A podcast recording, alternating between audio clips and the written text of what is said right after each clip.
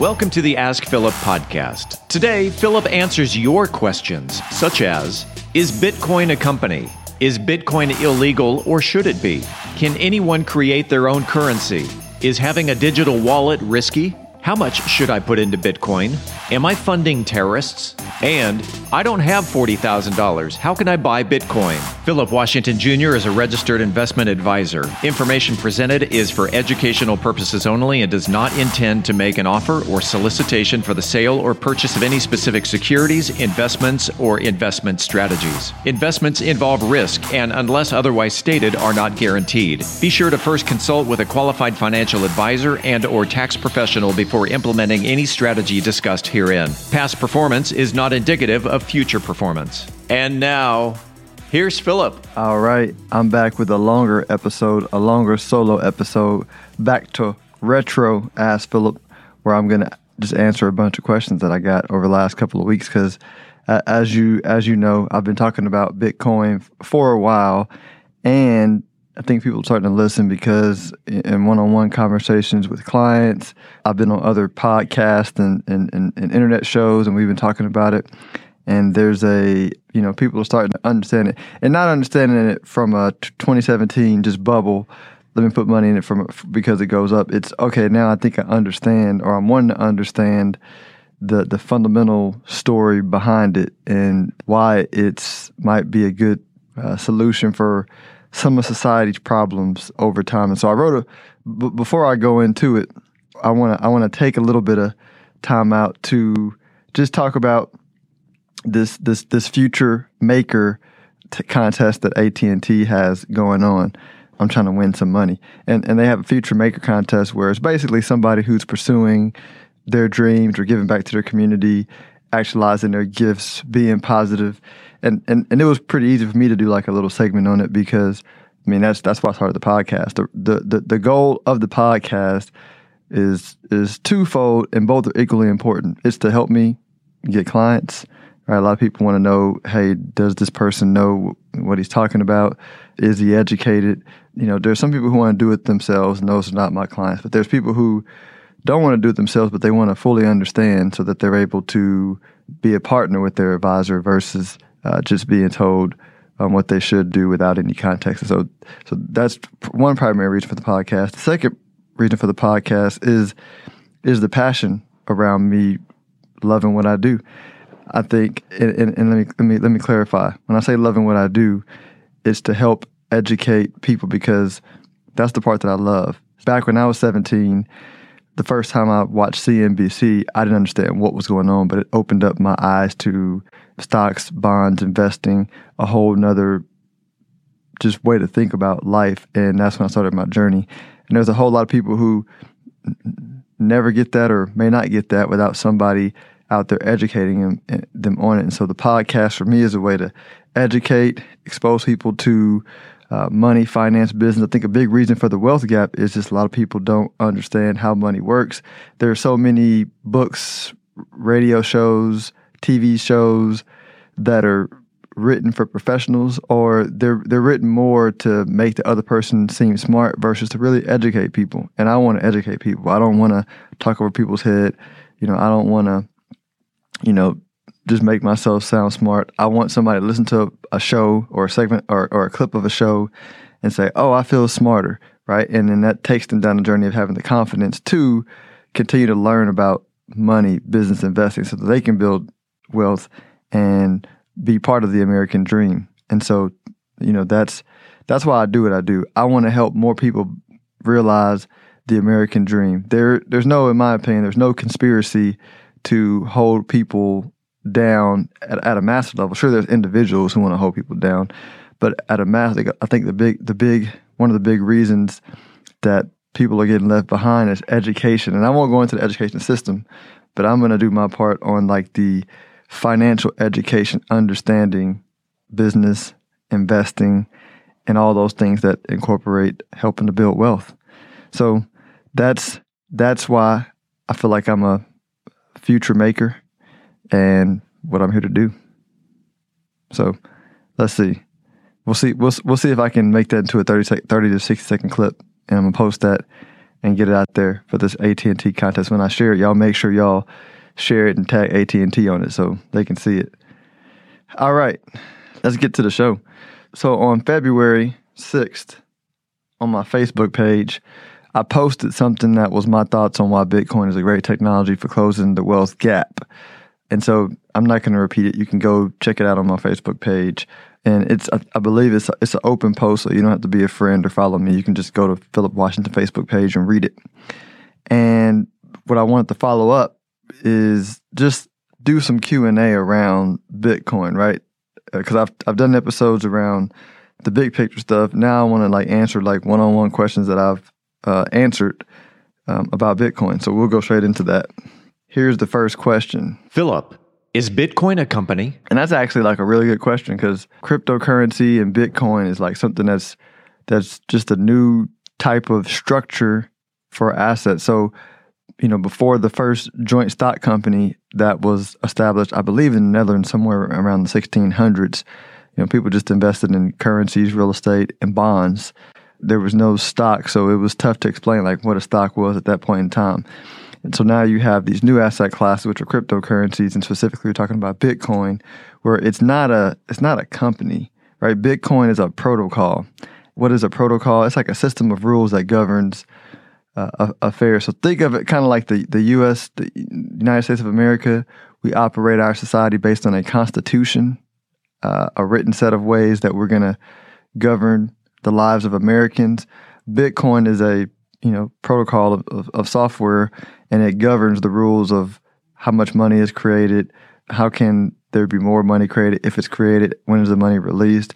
So it's a it's a it's a protocol, a set of rules that individuals can choose to opt in and become part of that protocol and use it or not. And that is one of the coolest part about about Bitcoin is the, in my opinion, the reason why America became such a great society was before America, everything was centralized. And let's speak let's speak specifically of Britain, right? Because that's you know a lot of folks came from Britain where there's a king, centralized power. You know they just taxed the peasants. You know for the for the land, you had the lords, the land, the, the the lords and the dukes and the kings and and if you if you watch Bridgerton, then you've kind of seen how all that Bridgerton is, is, a Netflix show that my wife made me watch. Apparently, every woman in America has watched that show because they love the Duke. Steve's looking at me crazy. Steve, yeah, your your wife would love Bridgerton. Yeah, watch it with her. It's it's pretty good too. It's not it's not action, but it's just a good story. But um, in America was saying, okay, we want decentralized power. We want power in the hands of the people. And I know you might look back and say, yeah, right. America doesn't have hands of the people. But at the time, right, it's all relative. At the time, America was more decentralized than most of the rest of the world. And so when you look at history, the world continues to go more and more decentralized. It, it ebbs and flows back and forth. But overall, we're moving to there's more power in the hands of people as a society, as a people, as a human race.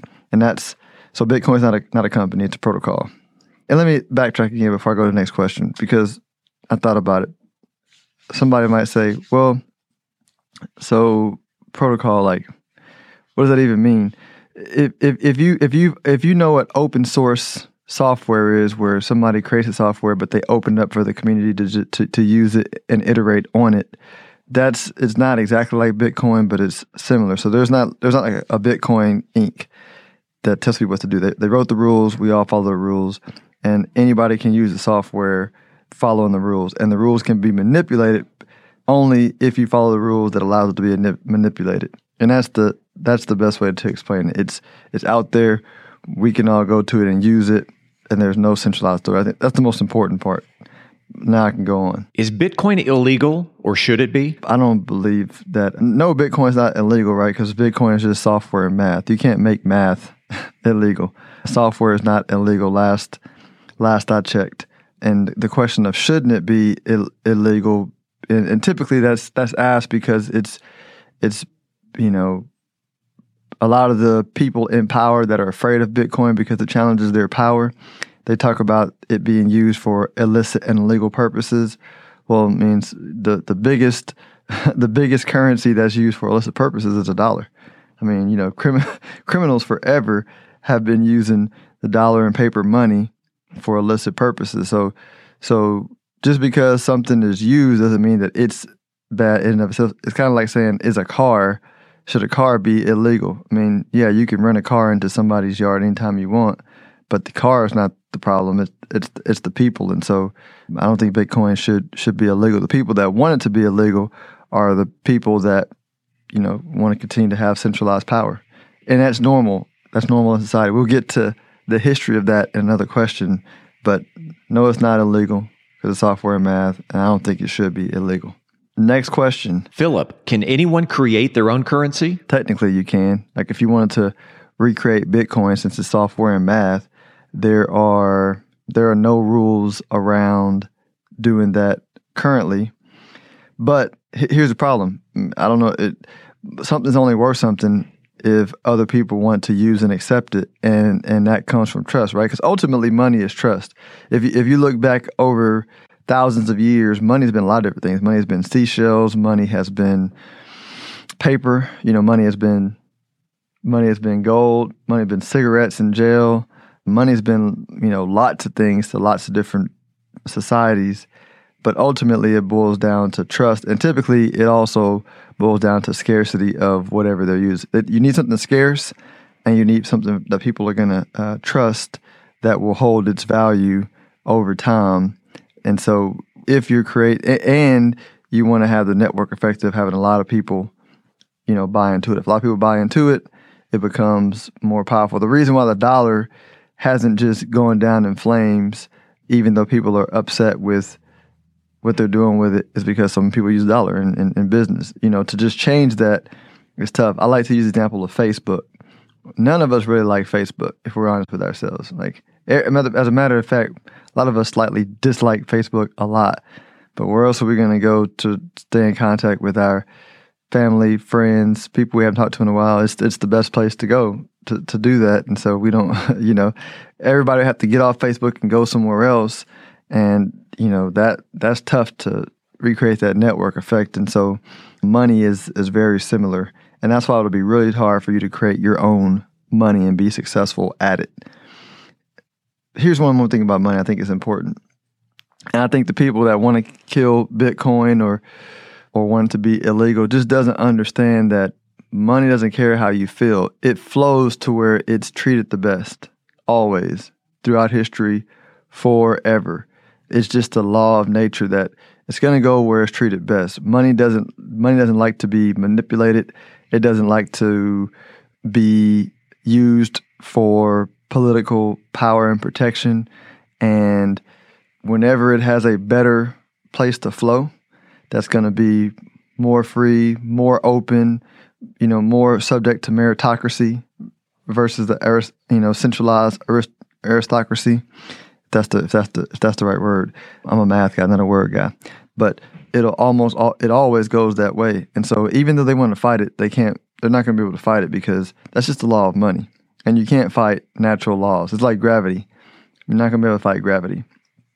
All right, next question. Is having a digital wallet risky? I mean, I would say having a physical wallet is risky too. Because if somebody wants your physical wallet, they have to physically take it from you and that could cost you your life or a few teeth. Or if somebody run up on me, it's to cost them a few teeth because I know Muay Thai. But just like just like our physical wallet, like we've learned to make sure we secure it, right? Make sure you don't leave your physical wallet out in the car when you go in somewhere. You lock it up somewhere safe. Um, make sure when you have it on you, you're, you're checking to make sure you don't leave it somewhere.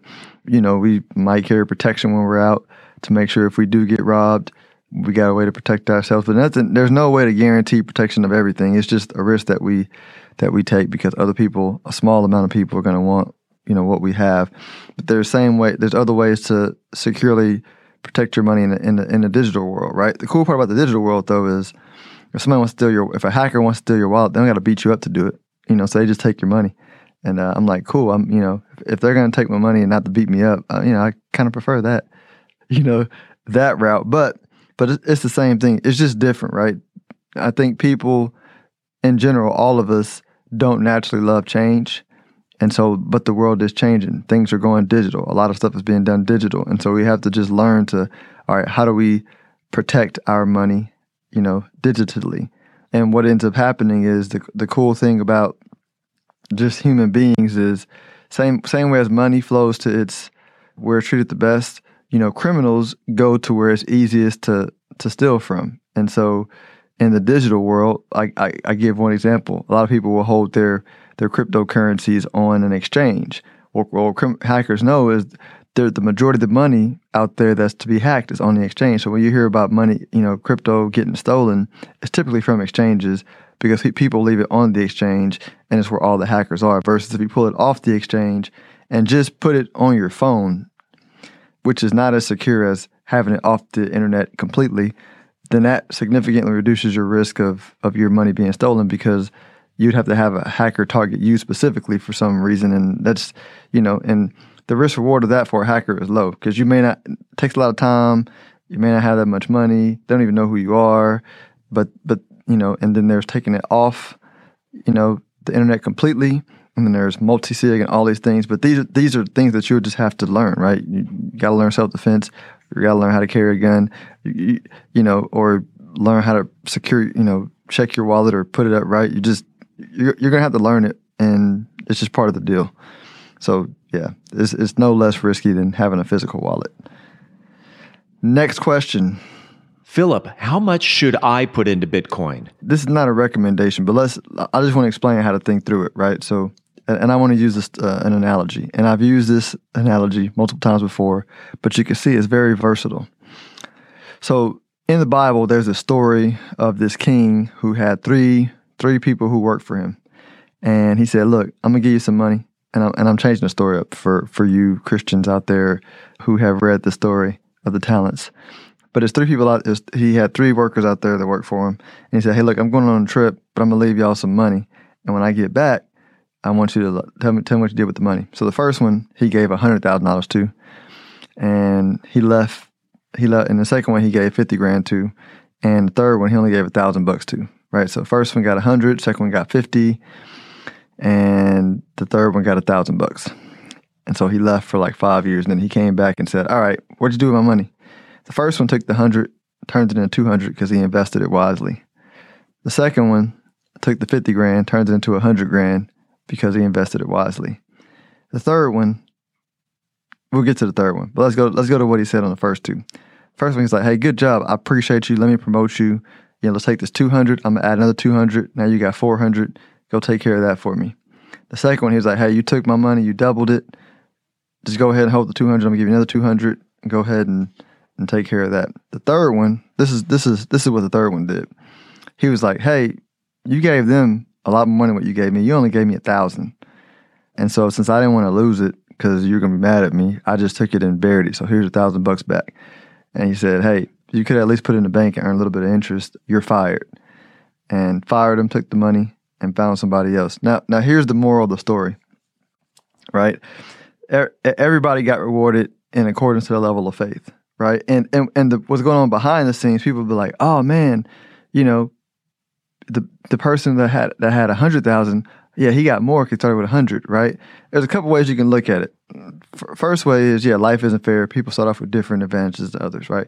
Second way, we don't know where they all started, right? The person that had a hundred could have started out with a thousand, and over time had worked his way up through doing that over and over again to be trusted with a hundred thousand, right? So if you look at it in that context, you know, through putting in work, his level of faith and trust got big enough to be able to trust with that amount of money. Here's where I'm going with Bitcoin.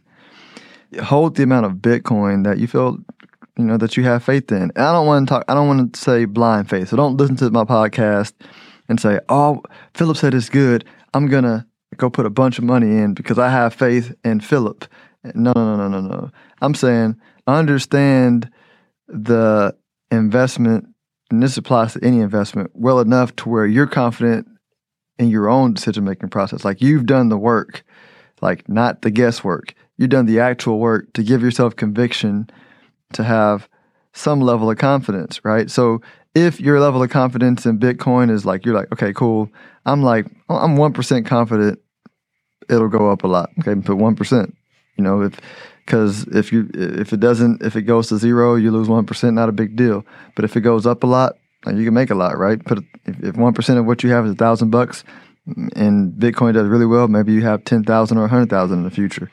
You know, that's you know, that's good. If it goes to zero, you have zero. If you're saying, "Hey, man, I'm I'm 20% confident that Bitcoin will do well, mm, do 20%." Here, here's one thing you want to do though. You you want to have some some risk management for human error. So some people might say, "Well, I'm 100% confident." I don't think anybody should ever be 100% confident in anything because nothing's guaranteed. But I think you ought to have some sort of cap where you say, "All right, even if I'm 90% confident, I'm never going to put more than 30% of, of my money into." one idea or 20% or whatever the number is, but have like a reasonable cap because you might be wrong and you don't want to bet the farm on one idea ever, in my opinion. But put the money in according to your level of faith because, you know, when the reward comes, you're going to be you're going to be rewarded in the amount of faith that you had in it. But again, I can't reiterate more. It's not blind faith.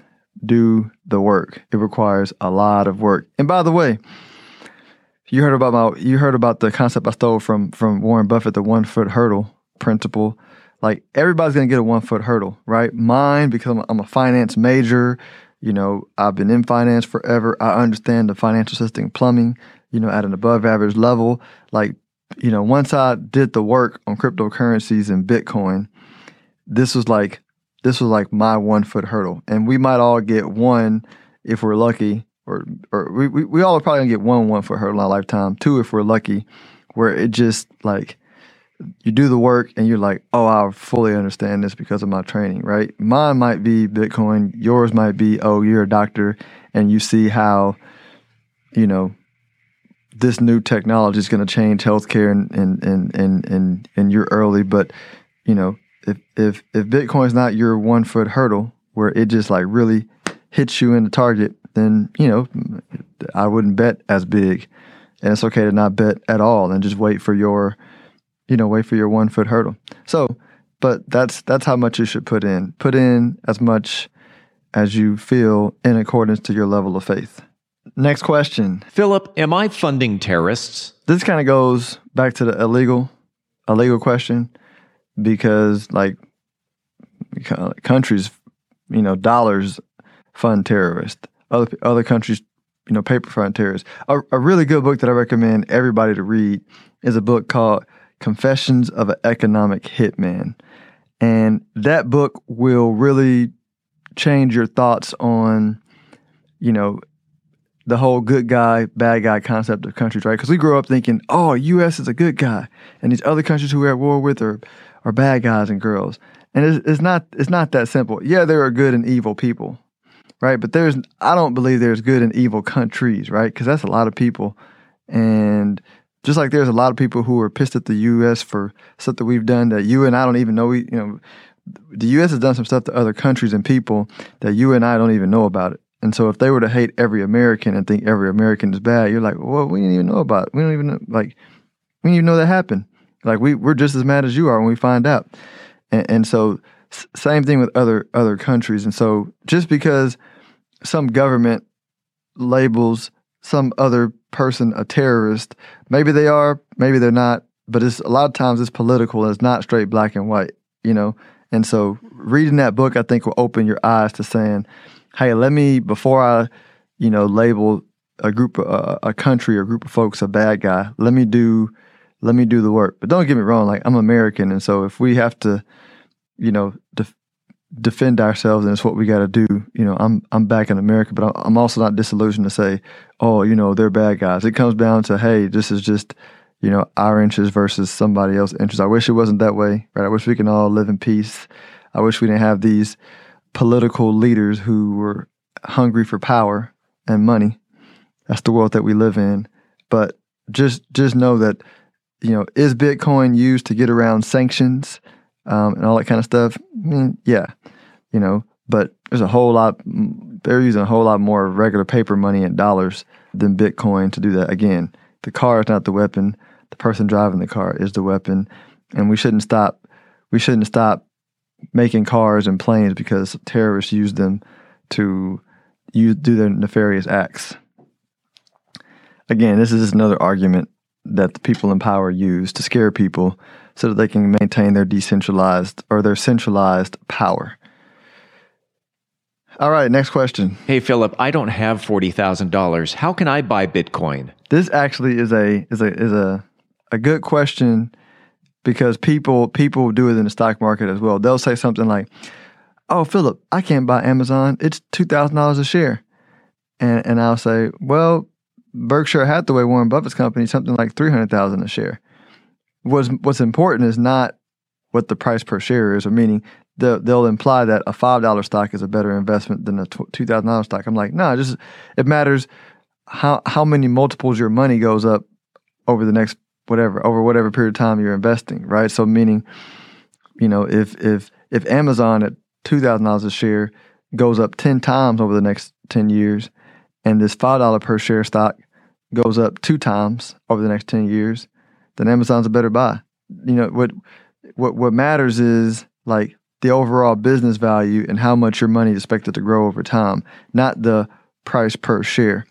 Bitcoin is similar, and the cool feature of Bitcoin, since we're talking about Bitcoin, is yeah, one Bitcoin costs forty thousand dollars, but there for every Bitcoin there's a hundred million satoshis, and so meaning you can put in fifty bucks and it's going to buy you so many satoshis, which is a fraction of a Bitcoin, and so think of it like pennies, right? Or you know, pennies, quarters. They're, they're divisible dollars. The satoshis are the smaller units of of a Bitcoin that allows people without forty thousand dollars to to buy it. And so that's my two cents on that.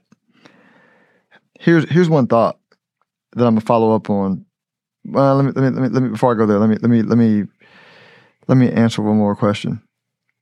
How to buy it? Yeah, how to buy Bitcoin? How do I buy Bitcoin? So there's a couple different ways, right? So you can you can go on an, on a crypto exchange and buy it and then take it off exchange, like I mentioned, and secure it in, in the way that you think is best based on your based on your research. And there's lots of exchanges you can do it. Even even Cash App allows you to buy Bitcoin as well. What you want to watch out for is, you know, like if you go to somewhere like Robinhood or PayPal, they'll let you buy Bitcoin, but you can't pull it off. You can't pull it off their platform. And so if it's important for you to pull it off your platform, you know, those you know places like that may not be good places to to to buy it. PayPal is doing something different than what a crypto exchange is doing, and Robinhood has their reasons. I guess I don't. Robinhood is just I don't know what they're doing, but beware of that. But that's one that's one route. You can also just there's other products that are that are coming out that are Bitcoin trusts, which are basically trust, which is it's a fund that owns a trust that allows you to you know own part of the trust, and then since trust owns Bitcoin, you own a, a portion of the Bitcoin. So Grayscale's, you know, one of the ones that, you know, I personally own. My firm has investments for other client portfolios in as well. It's a way to get exposure to Bitcoin, right? Downside to the trust is it it it, it can sell at a premium or a discount to the real price of Bitcoin, meaning if the Bitcoin price is X, the value of the Bitcoin in the trust might be X plus 20% because it's a premium for for buying the trust. That's good or bad, right? It's, it's it's negative from a value standpoint, but but crazy part is sometimes it can it can mean you can overshoot the return of what Bitcoin actually did or undershoot, right? But I think the the bigger picture is just understand what you own. There's no other simpler way to own it outside of physically owning it than the trust at the moment, but there eventually will be, I, I believe, and there's talks of it, Bitcoin ETFs, exchange traded funds that will not have that premium, and those are coming. But that's another way to own it, where you don't have to worry about custody or security, right? You can own it, participate in the upside, and and the premium. You know, like I'm willing to deal with it because the price moves of Bitcoin are significantly more than the premiums, right, over the time period that I'm investing in it for. So those are those are a couple of ways to to buy it: exchanges or these trusts that are out there, and eventually, hopefully, we'll have some ETFs that eliminate that premium um, out there. So here's history, right? And I'm calling it old people eventually lose. And, and let me clarify, I'm going to eventually be old. I'm fully fully aware that I'm actually old to my frat brothers who are at college right now because they call me old school when I come around. It kind of hurts my feelings. So I'm old. I'm old to them, and we're all we all are old relative to somebody. To my kids, I'm old. My, my side note, I can't remember if yeah, it was my oldest son. He was like, what? How did he refer to? When we were born? He was like, yeah, because y'all were born in the 1900s. And I was like, damn, that sounds so old. we were born in the 1900s. I was like, man, sweet. Yeah, I guess he's born in 2010, you know. So 1900s is a long time, a long time ago for him. But but the point is, when I say old people eventually lose, it's it's the whole analogy of the lion in the wild that I keep saying over and over again. The, young lion eventually takes the pride. It's just it's just the circle of life. You know, the the incumbents, the people that are in power, want to protect their power, and the people that are young and hungry and want to do and want to update the world with the new technology. Since the older people won't move aside, it's not in us as humans to do. They eventually get moved aside, right? So you can look at it with I wrote down some examples of old people losing, right? And I can I could have done this for like hours. But I look at rock and roll, right? You know, which which by the way, before rock and roll, it was like the blues, right? Rock which I like to always point out that rock and roll was stolen from the blues. Um, but you have, you know, the blues, rock and roll, hip hop, right? I've been watching this Netflix documentary called The History of Curse Words. And I didn't know this. I didn't know that the parental advisory label warning came from conservatives in the 80s that were trying to silence black culture, right? They, you know, bl- rap and hip hop was saying things they didn't like, you know, kind of like right now. And they wanted to silence us, so they so they figured out a way to put these parental advisory stickers on on on albums which made kids want to buy right? Because I know when I was a kid, I was like, I don't want to buy like the bleeped out version. I want to buy the one with the little sticker on it because then it's official. and they don't realize that they made even more people listen to it. But you know, that's again old people trying to stop the the, the, the new stuff, right? So and, and hip hop is is the rock and roll of today. Like you know, rock and roll was to boomers as as hip hop is to millennials, right? Eh, like regardless of race, you know, color, like everybody listens to hip hop. Really, every country has hip hop now we look at slavery, right? Slavery is an old school version of old people losing. There was an incumbent way of how business was done.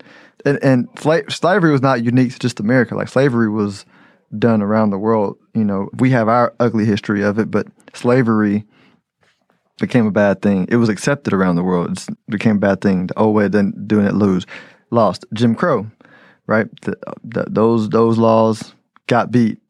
Horse and buggy owners, they were pissed at Henry Ford you know what I mean? Mm, they lost.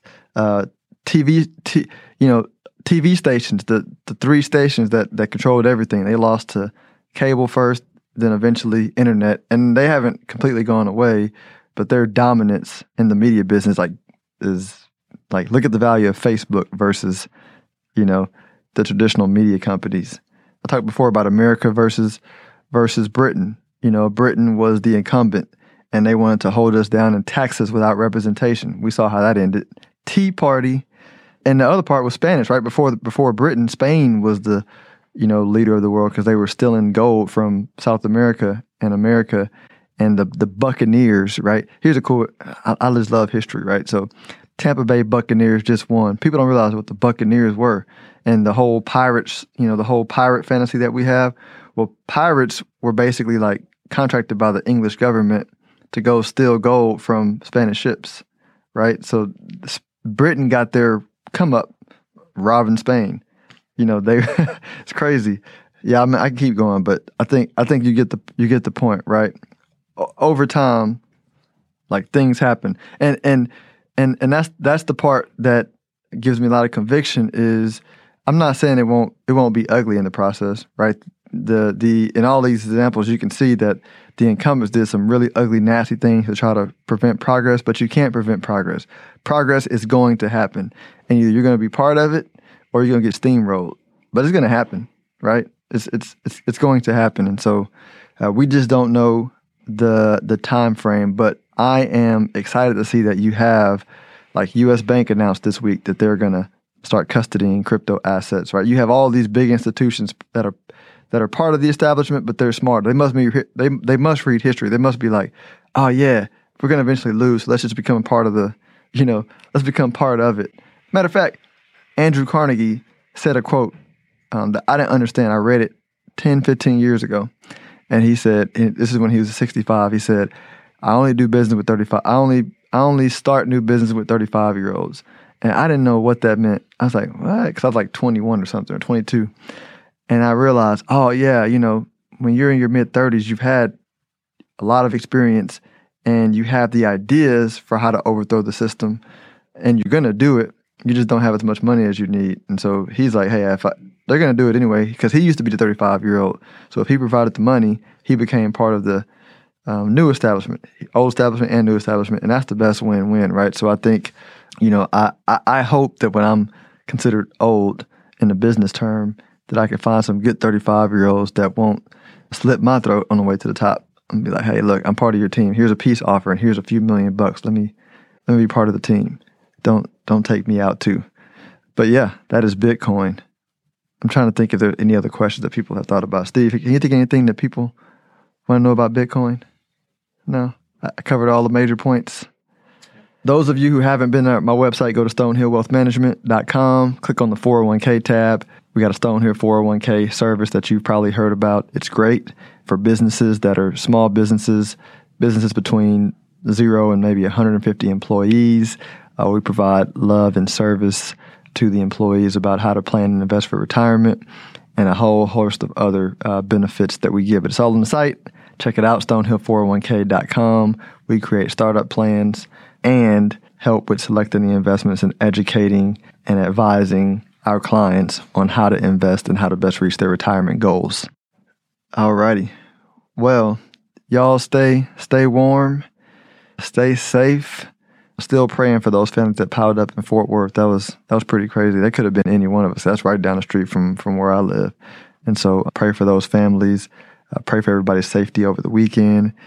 Punk's Punxsutawney Phil, I'm angry at you. I thought we were getting ready for springtime, and then you decided to give us advance warning that it was not time yet. So come out soon. When is he gonna come out again? Are we are we gonna check him again like in a couple of weeks? Just once a year. So we got six more weeks. Sweet Jesus. Well, y'all enjoy y'all's weekend. If you are interested in having a review of your portfolio or to see how far on track you are with your retirement goals, Philip offers complimentary consults through his company, Stonehill Wealth Management. For more information, log on to stonehillwealthmanagement.com forward slash talk. That's stonehillwealthmanagement.com forward slash talk. Philip Washington Jr. is a registered investment advisor. Information presented is for educational purposes only and does not intend to make an offer or solicitation for the sale or purchase of any specific securities, investments, or investment strategies. Investments involve risk and, unless otherwise stated, are not guaranteed. Be sure to first consult with a qualified financial advisor and or tax professional before implementing any strategy discussed herein. Past performance is not indicative of future performance.